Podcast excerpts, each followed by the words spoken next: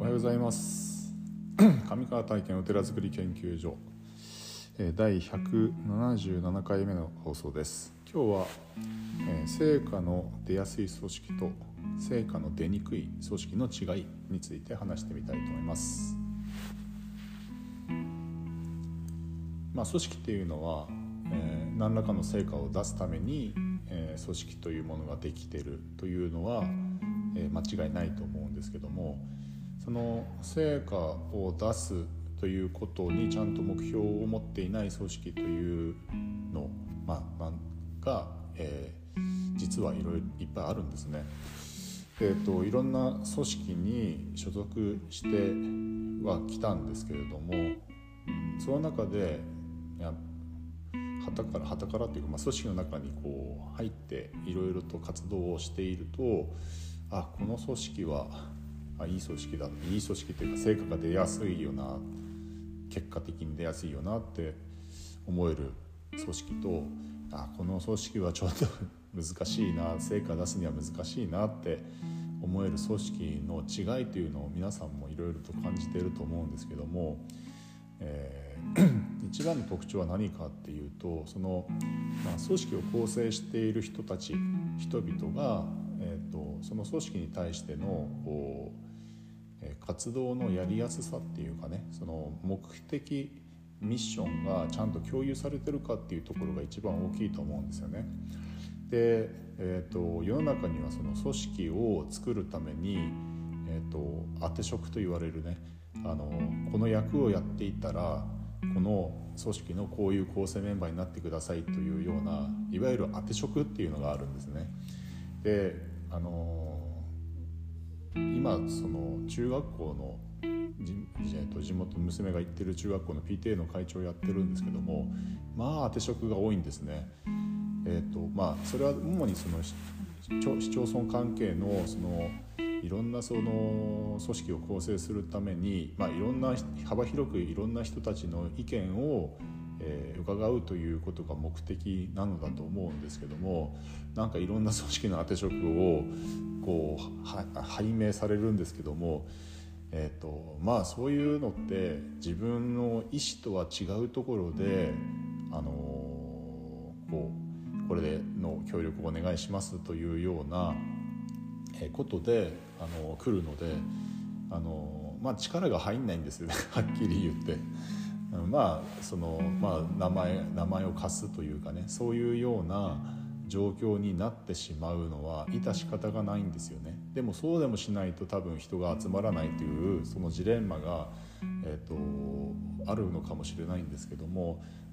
結果的にはこういう組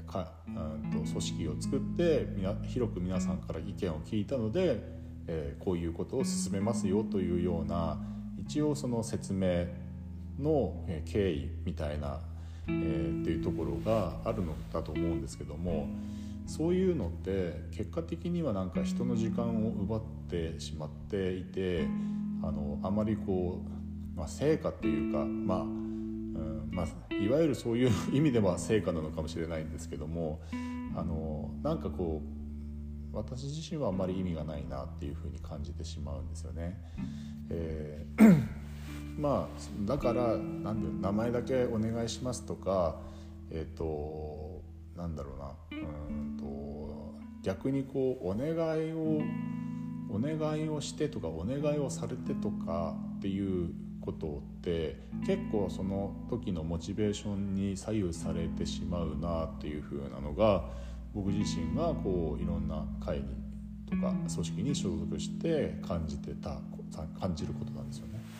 じゃあどういう組織が成果が出やすいのかというと、まず基本的にはその構成されている、活動するメンバーがですね、前向きにこうその組織にこれは自分はやりたいとか協力したいとか、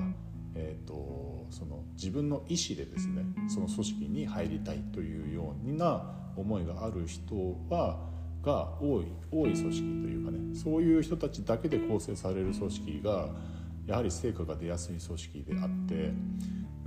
その時にはちゃんとミッションも共有されてるし、いろんなそういうなんていうのかな、成果を出すためにみんなが一致団結してというかね、その目標に向かって、進んでいくので成果が出やすい組織になるのではないかなっていうのがあるんですよね。まあ、もう一つはやっぱりそのリーダーの資質というかリーダーシップというかね、その方向性というか動機づけというかね、その構成しているメンバーの、やる気というかなんて言ったらいいんですかね、そのやっぱりこう動機づけですよね。その成果を出すためにみんながこう仕事がやりやすい環境を作ったりとか、その動機づけをちゃんとしてあげたりとか、そういうふうなリーダーシップ、いわゆるリーダーシップが、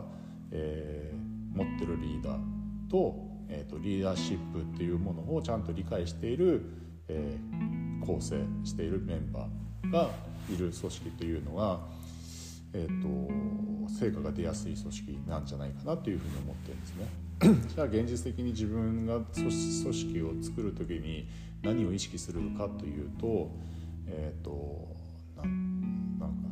楽しいというかね、なんかワクワクするというか、なんか楽しそうだなっていうような、同じ、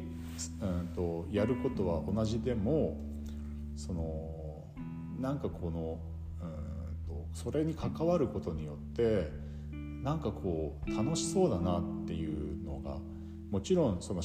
楽しいの中身については自分自身が楽しいこともあるし、なんか人の役に立ってるなとか、あとそこに関わると自分もなんかこう、達成感というかね、そのいうものが感じられそうだなとか、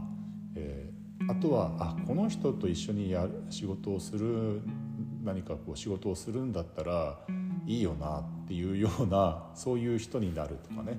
だからいろんなそういうこう結果的にはその人がの体と時間とお金みたいなものを、使ってもらうので、現実的にはそういうものを使ってもらって、いわゆる、人のためとかがね、社会のためになるような、これは必要な動きだな、活動だなっていうふうに感じてもらうような方向づけをちゃんとそのやりたいという人ができてるかどうかっていうことが一つ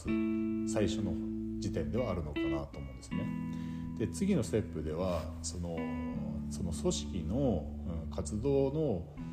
方向づけというか、方向づけじゃないな、その活動のやり方、その方法論ですよね。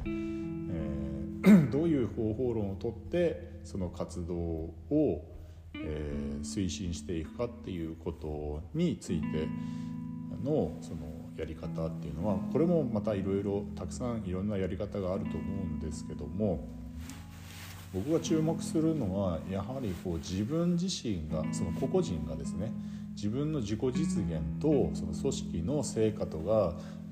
なるべく一致するような方向づけになればベストだなと思っていて、でその中でこう考えて編み出すっていうかね、もともとあったんですけども、その方法論っていう一番いい方法だなと思うのが、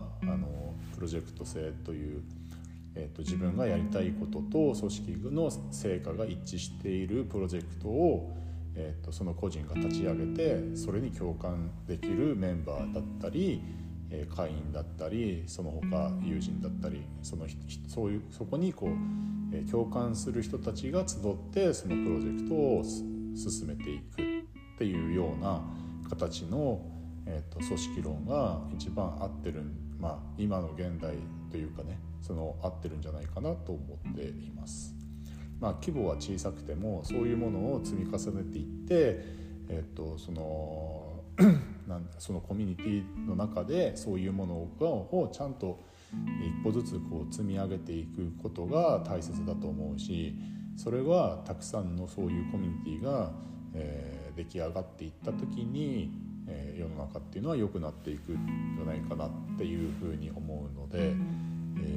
これからも自分自身はそういう方向で、活動していきたいなっていうふうに思ってます。なんか今日はちょっとふわっとした回になってしまったんですけども、自分の中のまだこう整理がついてない部分とこういう方向でいきたいなっていうことをちょっと話をしてみました。今日も一日素晴らしい日をお過ごしください。応援しております。お祈りしております。ありがとうございました。